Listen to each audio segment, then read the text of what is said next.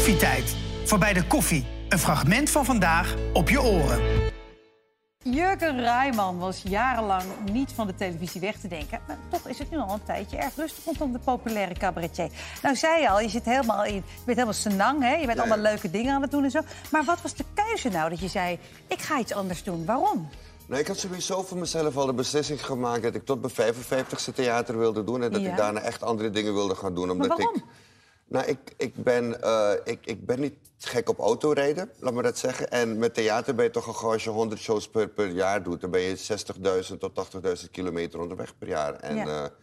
Ik had zoiets van, ik wilde, mm, ja, ik wilde gewoon andere dingen ook gaan doen. Ik bedoel, weet je, als je vijf, 55 bent, heb je nog een heel leven voor de boeg. Klopt. Dus heb je nog tijd om een nieuwe carrière op te bouwen. En eh, daar ben ik mee begonnen. Dat is me heel goed vergaan, mag ik zeggen. Nou En ja, ja Af en toe doe ik nog comedy. Dus ik vind het wel leuk om Ja. af en toe nog een stand-up comedy showtje te doen. Kijk. En ik doe eh, nog theater nu, een korte tour. Dus, eh, Leuk joh, want ik dacht ook van ja, dan heb je een nieuwe carrière in consultancy, zei je net al. Hè? En in, in, in inclusiviteit en diversiteit, allemaal hartstikke mooi.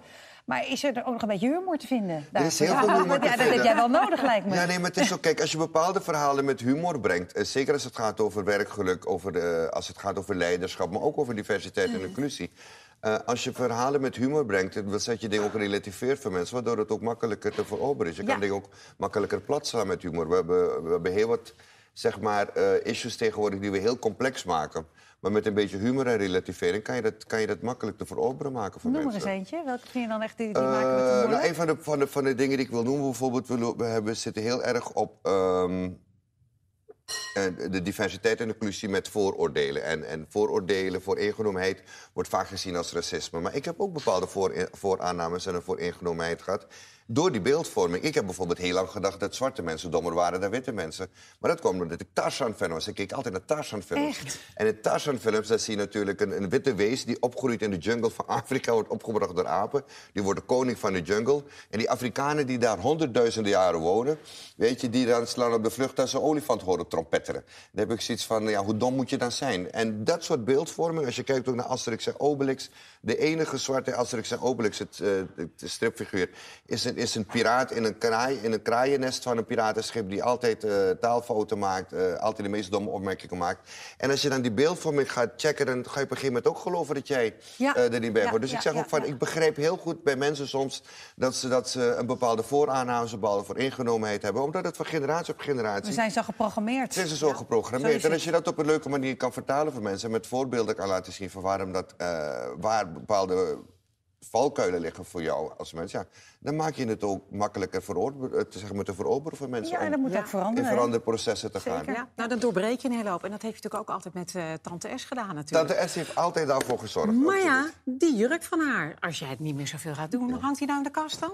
Eh, alle, ik heb er volgens mij iets van 18 jurken van Tante S. En Ja. eh, die hangen allemaal... eh, misschien komt er ooit nog een Tante S museum. En dan kunnen jullie er vol hangen met al die De, kleren de, van de, Tante de, S. wa- de walk-in closet van De Tante S. closet van Tante S. Ja, dat zou toch mooi zijn? Ik zie het Ja. wel, ja. Misschien een keer op een festival of zo. Ja, precies. Ja, dat Ja. lijkt me Dan één. kan ik, ja, jammer dat jullie stoppen, anders zou eens een keer hier van de zomer met al die jurken Nou, kunnen komen. dat zou en, toch eh, enig Ze een mag nog, hoor. Ze mag nog komen. Ja. Maar is het niet zo dat je denkt, nou, dat wil ik toch af en toe nog blijven doen? Want dat is wel jouw grote succes. ook. Het is grote succes, maar op een gegeven moment had ik ook zoiets van... eh, elke keer als ik die jurk aandeed... eh, weet je, in het begin dan nam Tante S over... en ik merkte hoe langer ik het deed... dat op een gegeven moment dat het echt een soort kunstje werd. En als dingen een kunstje worden, dan moet je ervoor gaan oppassen... als het nog wel leuk is. Maar eh, heel af en toe doe ik nog voor, voor, op verzoek van vrienden... of eh, van goede kennissen...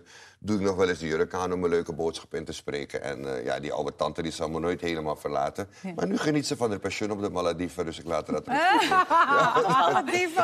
Ja, super. Nou ja, je gaat gelukkig wel lekker het theater in hè, met de Ramadan-conferentie. Dat is tijdelijk, hè? Is tijdelijk, En ja. waarom heb je hier ja op gezegd? Eh, nou, ik werd door Anwar, eh, de comedian, gevraagd als ik mee wilde doen. Hij is de initiatiefnemer. Hij is ook degene die het concept eh, in handen heeft. Hij heeft het hiervoor met Najib gedaan, met Ryan Pandero even Veren. En hij wilde met een nieuwe groep wilde hij, wilde hij nu de Ramadan-conferentie doen. En hij zocht mensen die allemaal een beetje hetzelfde in het leven staan. En we hebben allemaal zoiets van...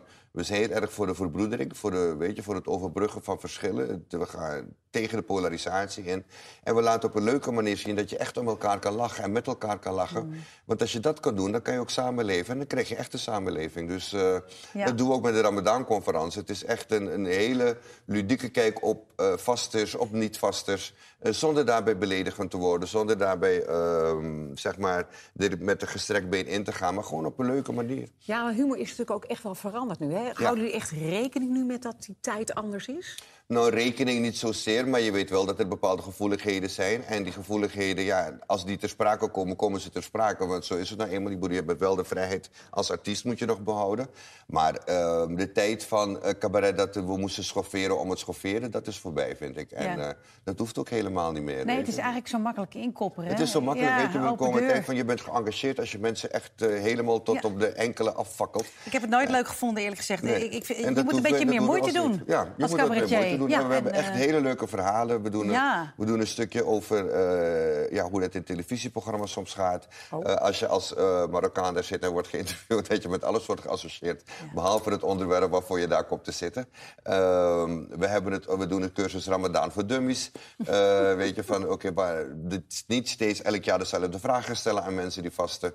Maar ook de, voor de, de vooringenomenheid weer van, weet je, we hebben voor wat Hassan die meedoet. Die heeft een hele erg, als je die naam hoort, denk je, nou, die is hartstikke moslim. Eh, hij komt uit Eritrea. Maar hij is koptisch christen, dus hij zegt van, ja, in de ramadan, als ik een broodje eet, zit iedereen me aan te kijken alsof ik aan het zondigen ben. mag, Laat ja. me met rust. Krijg je Weet dat dan ja, wat, wat zou jij nou als grootste misvatting noemen over de Ramadan?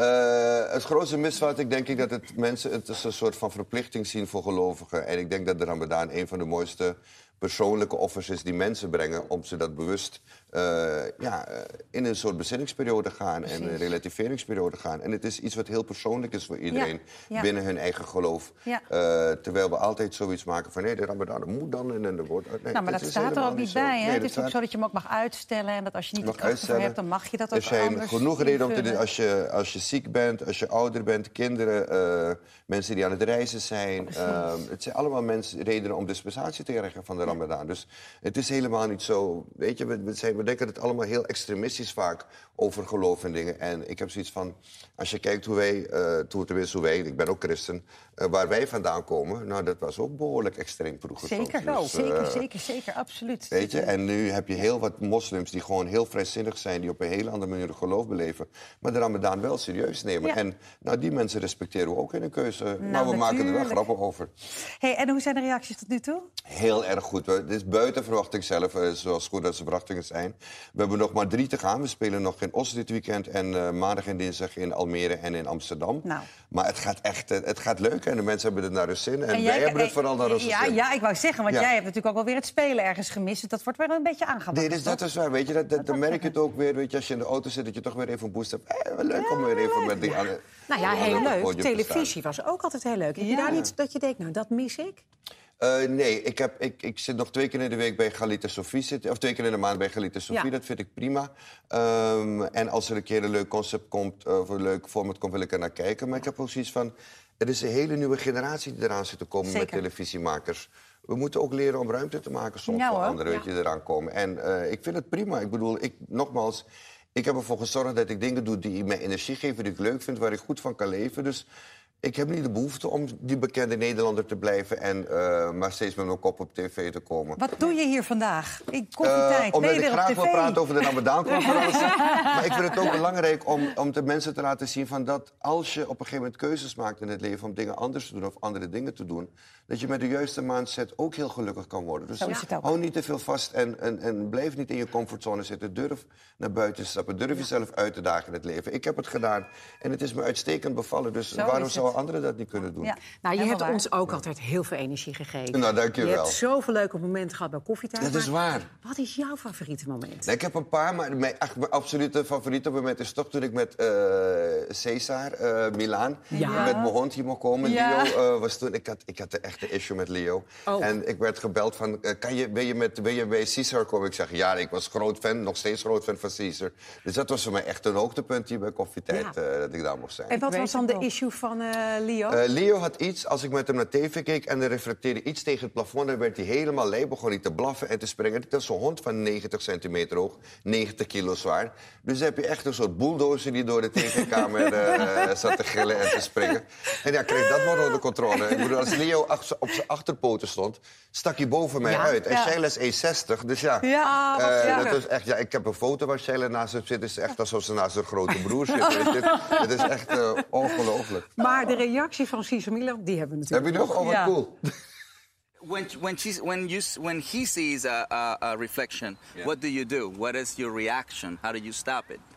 Uh, I, I start by saying no. I just, I just, I start by correcting him right away. But sometimes he listens, and sometimes he just say, "Man, you do so whatever you want." I see the thing, and I'm going after it. So, Right.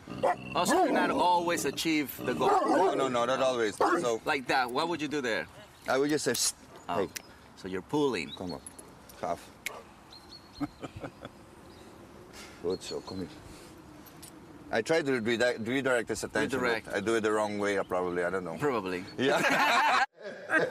Die vloog zo alle kanten Ik weet het Ja, nog. het was Wat een echt, ellende in die het- tuin. Het was echt, het was echt, echt ongelooflijk groot. Maar ja, weet je, ik heb deze hond dus op een gegeven moment... eh, kreeg je een cluster van tumoren achter zijn hart... en is vrij jong overleden, als vijf jaar of zo. En dat heeft voor heel veel verdriet gezorgd binnen de familie Rijmer. En een jaar daarna hebben we toen ehm, Sam gekregen. Eh, en Sammy die is nu zeven inmiddels. Eh, ja, en dat is echt, dat is mijn body nu. Dat is echt dat is een heerlijk ding ook. Dus, Oh, kijk, eh, nou toch juist nog ja. wat kleiner. Maar dit was... door- Kijk, zo is hij nu. Dus Zo is hij nu, ja, ja, absoluut. Nou ja, Jurgen, hartstikke leuk om even bij te praten met je. Ja, ik vond het wel leuk om even te komen. Weer bij Mooie dus, eh, inspiratie. ja. En we kunnen nog lekker naar de conferentie van de De conferentie, ja. Ons dit weekend en maandag en dinsdag in Almere en Amsterdam. Cool.